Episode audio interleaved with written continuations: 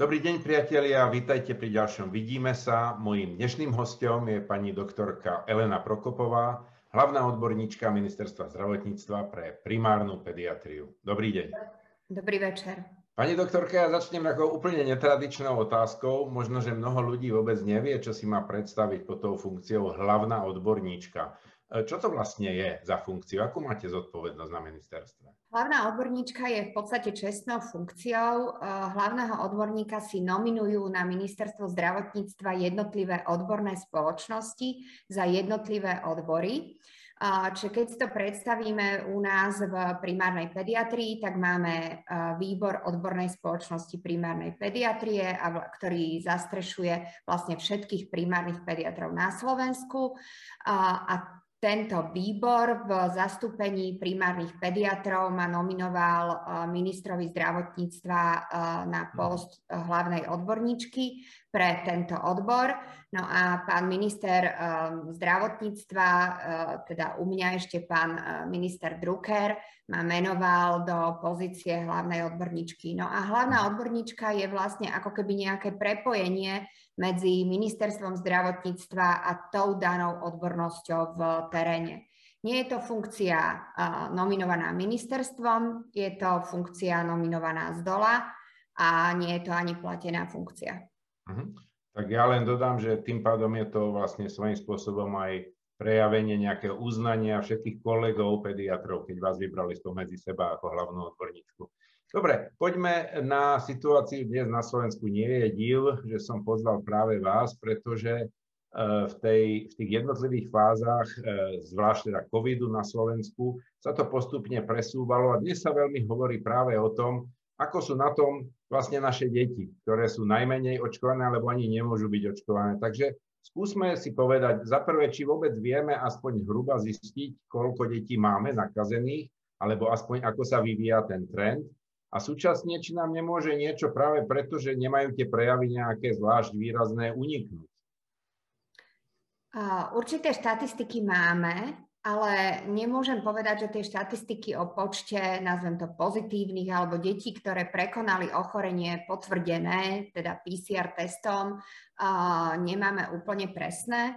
Je to z toho dôvodu, že samozrejme tie deti e, my berieme od 0 do 18 rokov a mnohí rodičia, aj vôbec ten trend je taký, že tie deti veľmi málo kedy dávajú testovať. Určite sa bránia testovaniu tých malých detí do 6 rokov veľmi intenzívne. Skôr tie deti potom identifikujeme ako pozitívne alebo choré tak, že sú chorí rodičia a tie deti sú úzke kontakty a keď majú príznaky, tak prakticky na 90% vieme, že by to mohlo, mohol byť COVID. No a u tých starších detí sa tí rodičia takisto veľmi bránia testovaniu, radšej si absolvujú celú dobu karantény, tých 10 dní, bez toho, aby dali deti otestovať. To testovanie väčšinou u rodičov prichádza do úvahy vtedy, ak tie deti majú nejaké klinické príznaky, že vtedy sa už boja, tak vtedy sa dajú nahovoriť na to testovanie. Takže aj tie štatistiky sú veľmi ovplyvnené týmto a, a samozrejme tie deti nie sú testované ani keď e, máme v tom našom COVID automate e, podmienku treba testovanie na hromadné podujatie, lebo deti do 12 rokov podľa vyhlášky idú v režime rodičov, takže ak sú rodičia zaočkovaní, nie je potrebné tieto deti za účelom nejakého um, účasti na nejakom podujatí testovať. Pre nás pediatrov to ale nie je veľmi príjemná vec, pretože pre nás tá vedomosť o tom, že to dieťa e, má COVID a prekonalo COVID je veľmi dôležitá. Opakovane hovoríme, že ten priebeh ochorenia u detí je e, častokrát e, mierný, majú mierne príznaky, ale u detí je nebezpečné práve tie neskoršie následky. A či už v zmysle long covidu alebo multisystémového zápalového ochorenia, ktoré vznikajú s určitým odstupom od prekonania COVID a vznikajú covidu a vznikajú aj u detí, ktoré nemali žiadne príznaky. U detí, u ktorých sme ani nevedeli, že COVID mali. A samozrejme, my nevieme, čo toto ochorenie urobí za 20 rokov, Takže tá vedomosť, že to dieťa naozaj ochorenie prekonalo, je pre nás uh, dôležitá. No a samozrejme, ako stúpa u nás teraz ten počet pozitívnych a vôbec chorých na tejto tretej vlne, tak sa stretávame čoraz častejšie aj s väčším počtom pozitívnych detí. Jasné. To znamená, z toho, čo ste povedali, je v podstate jasné, že aj deti môžu vlastne COVID šíriť aj medzi teda ostatných, ostatných ľudí. Ja som sa stretol s viacerými prípadmi, kedy sa muselo vlastne povedzme vyučovanie v škole alebo v škôlke e, zastaviť práve preto, že bol veľký počet nakazených detí a ukázalo sa, že niektorí pedagógovia, ktorí s nimi trávia veľa času, proste neboli očkovaní. Čo si myslíte o takejto situácii? Áno, to vidíme, to je úplne náš každodenný život, to je naša realita. V ambulanciách je to naozaj tak. Deti tým, že nemajú príznaky, my nemôžeme povedať, že nešíria to ochorenie. Tie deti šíria ochorenie úplne rovnako ako dospelí, len ten priebeh je u nich slabší. A samozrejme vieme, takto funguje aj pri iných ochoreniach, že čím má človek výraznejšie príznaky, tým je nazvem to infekčnejší. Takže dieťa síce infekčné je, ale nemá také výrazné klinické príznaky a tá infekčnosť jeho je tým pádom o niečo menšia, ale nemôžeme povedať, že deti ochorenie nešíria. Deti si šíria ochorenie medzi sebou a samozrejme aj na svoje okolie, rodičov, starých rodičov a samozrejme aj pani učiteľky v škôlkach a školách, tak uh, považujem ja napríklad povolanie učiteľa za uh, rovnako pomaly rizikové ako povolanie zdravotníka, ktorý nie je v prvej línii. Hej, samozrejme zdravotník, ktorý je v prvej línii, tak ten samozrejme je vo vyššom riziku ako ten učiteľ, ale, ale uh, učitelia samozrejme v, tej, v tej, tom rizikovom povolaní sú, pretože sa stretávajú s veľkým množstvom detí a premelie sa uh, im za deň veľké množstvo ľudí, ktorí môžu byť potenciálne infekční. Ale je to aj naopak, že môžu teda potom aj tí učitelia, pokiaľ nie sú chránení, nakaziť tie deti. Samozrejme, určite áno.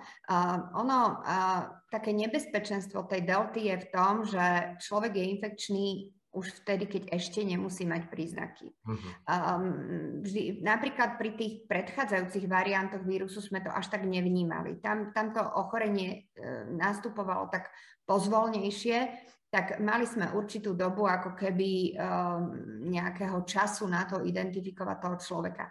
A práve preto tie opatrenia, ktoré teraz máme aj nastavené v škôlkach a školách v rámci toho školského automatu, tak sú nastavené tak, že máme tam veľmi prísny uh, vstupný filter do školy, že naozaj tí rodičia vedia, že ako náhle uh, majú dieťa, ktoré má klinické príznaky, ale akékoľvek to môže byť chrípka, akákoľvek výroza, to znamená, že má naozaj nádchu, že má kašel, že má zvýšenú teplotu naozaj do školy nepatrí a takéto isté pravidlá majú aj uh, učitelia.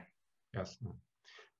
Pani lektorka, e, ja sa chcem opýtať na očkovanie detí. Máme tu odporúčanie na očkovanie od 12 rokov a máme tu veľa pohľadov nielen od antivaxerov, ale aj od mnohých ľudí, ktorí sami seba očkovať dali, že predsa len u tých detí je to možno riskantné, kto vie, ako sa to vyvinie, že je to vlastne zbytočné, veď nemajú také veľké E, prejavy a nie je to pre nich tak nebezpečné. Súčasne tu máme odporúčanie Európskej liekovej agentúry, že od 12 rokov to očkovanie je doporučené a považované za bezpečné. Ako to vidíte? Vy veríte tej Európskej liekovej agentúre, alebo aj vy máte pochybnosti? Nemám pochybnosti.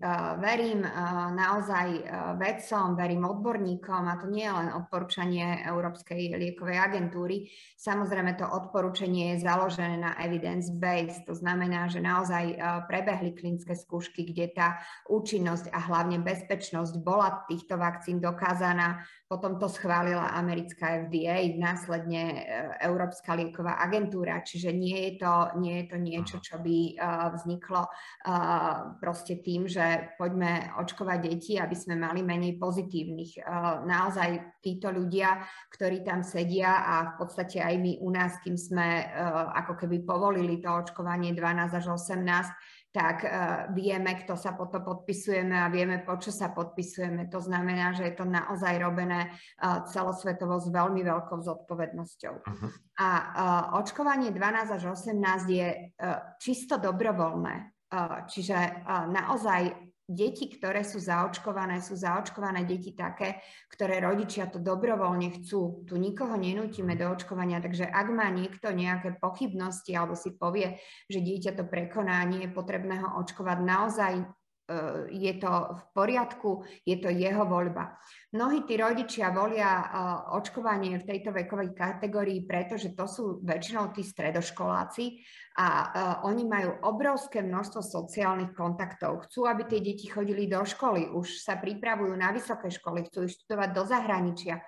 Sú to deti, ktoré veľmi veľa cestujú po všelijakých tréningoch, po všelijakých súťažiach, stretávajú sa s množstvom iných detí a naozaj tí rodičia sa obávajú uh, nielen toho ochorenia, ale aj toho zánosu ochorenia do uh, rodiny, do komunity, v ktorej žijú. Aj keď majú v tých komunitách starých rodičov zaočkovaných, alebo určite tam uh-huh. nájdete nejakého človeka, u ktorého si nemusíte byť 100% istý, že to dieťa, ktoré by ten COVID uh, donieslo, nemusí byť rizikové. A samozrejme celá Európa, čo celý svet má podmienky uh, také, že ak chcete cestovať, ak chcete ísť zahraničie, musíte byť očkovaní, teda je to pre vás výhodné. Takže oni volia to očkovanie z takýchto dôvodov. Jasné. Pani doktorka, už nám zostáva málo času, ja mám stále ešte dve alebo tri otázky.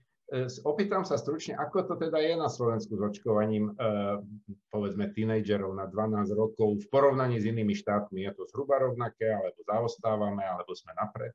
Uh-huh. My máme v tejto vekovej kategórii zaočkovaných asi 25 e, všetkých detí, čo je e, za mňa pekný počet. Ja som vždy tvrdila, že keď ich bude 30% tak ja sa budem tešiť. Uh-huh. Musíme povedať, že nie všetky krajiny očkujú deti v týchto vekových kategóriách ale tie dôvody uh, sú rôzne. Ja nemám rada, keď sa povie, že je to o bezpečnosti alebo o tom, že to nepovažujú za dôležité. Do toho vstupuje strašne veľa faktorov pri tom schvalovaní očkovania vo vekových kategóriách. Takže myslím si, že sme na tom celkom dobre uh, v porovnaní s krajinami, ale v tejto vekovej kategórii držíme trend uh, vlastne okolitých krajín.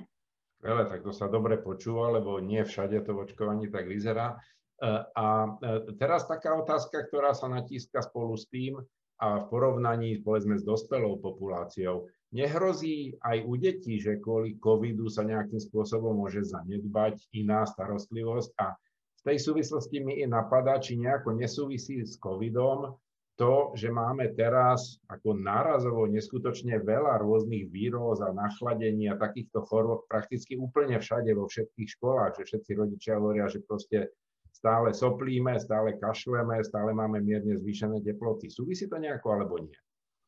A ja by som nepovedala, že to súvisí s covidom, ja by som povedala, že to súvisí so spôsobom života predchádzajúcich dvoch rokov. Naozaj my to vidíme v našich ambulanciách, je to, nie je to pre nás normálny september a normálny október. Naozaj tých e, víroz a infekcií dýchacích ciest je veľké množstvo, ale myslím si, aj teda pediatri si myslíme, že je to preto, že tie deti boli dva roky prakticky doma bol lockdown, boli pozatvárané školy, škôlky, rodičia boli na home office a tým pádom tie deti neprekonávali také tie bežné výrozy, bežné infekty, ktorými si oni musia prejsť, ktorými vlastne posilujú svoju imunitu a tá imunita má určitú pamäť, takže ona si nejakú dobu pamätá tie výrozy, ktoré u detí prebehli a tým, že oni boli prakticky zdravé a teraz prišli do kolektívov, a do tých všetkých krúžkov a miešajú sa, tak uh, ako keby uh, nemajú také tie krátkodobé imunity na výrozy a chorejú jeden od druhého podstate exponenciálne. Takže súvisí to s tým a uh, samozrejme zanedbať uh, bielu medicínu, teda my tomu hovoríme medzi sebou biela medicína, tak to by sme veľmi neradi a my sa strašne snažíme zachovať všetky poradne a očkovania hlavne u tých najmenších detí do tých troch rokov, pretože pre nás je e, tá doba tých prevencií, poradní a očkovania jedna obrovská dôležitá časť medicíny, pretože ak v tejto dobe by sa niečo zanedbalo, tak sa to už nikdy v živote v živote tých detí nedobehne. Takže pre nás je to um, niekedy, ja hovorím možno tak uh, nepríjemne, že možno dôležitejšie ako liečiť nejaký soplík a kašlík. Čiže a, veľmi sa snažíme, tá práca v ambulanciách je nastavená tak, že nemáme obmedzenú žiadnu, žiaden druh našej práce, ale je to teraz naozaj veľmi náročné v tých ambulanciách. Dobre, pani doktorka, veľmi pekne ďakujem, ale posledná otázka, tá už sa netýka vlastne vašej špecializácie, aj keď uvidíme, je štandardná. Pýtam sa každého svojho hostia na záver. na otázku, ak si predstavíte od dneška situáciu presne za rok, čo už by ste nechceli mať na svojom, povedzme, pracovnom stole, alebo naopak, čo by ste chceli riešiť od dneška za rok? Ja by som chcela, aby sa vymazali tieto dva roky a boli sme tam, kde sme boli pred dvoma rokmi, pred marcom 2019 to bolo, či 20. A chcela by som v podstate úplne normálny, normálny spôsob nášho života aj keď nemyslím, že sa vrátime už do toho pôvodného života, myslím si, že rúška minimálne v ambulanciách a v takých tých a, veľkých priestoroch, kde sa premelie veľa ľudí a hlavne chorých ľudí, ako sú nemocnice, zdravotnícke zariadenia, už o, úplne nezlo, nezložíme. A myslím si, že z covidu sa stane v podstate chrípka, uh, také ochorenie ako je chrípka.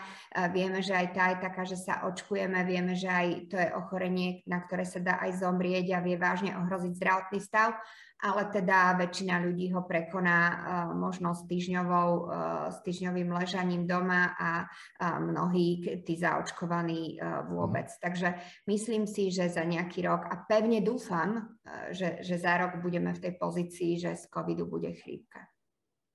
To hovorí hlavná odborníčka Ministerstva zdravotníctva pre primárnu pediatriu, pani doktorka Elena Prokopová. Veľmi pekne vám ďakujem za vašu účasť v našom Vidíme sa.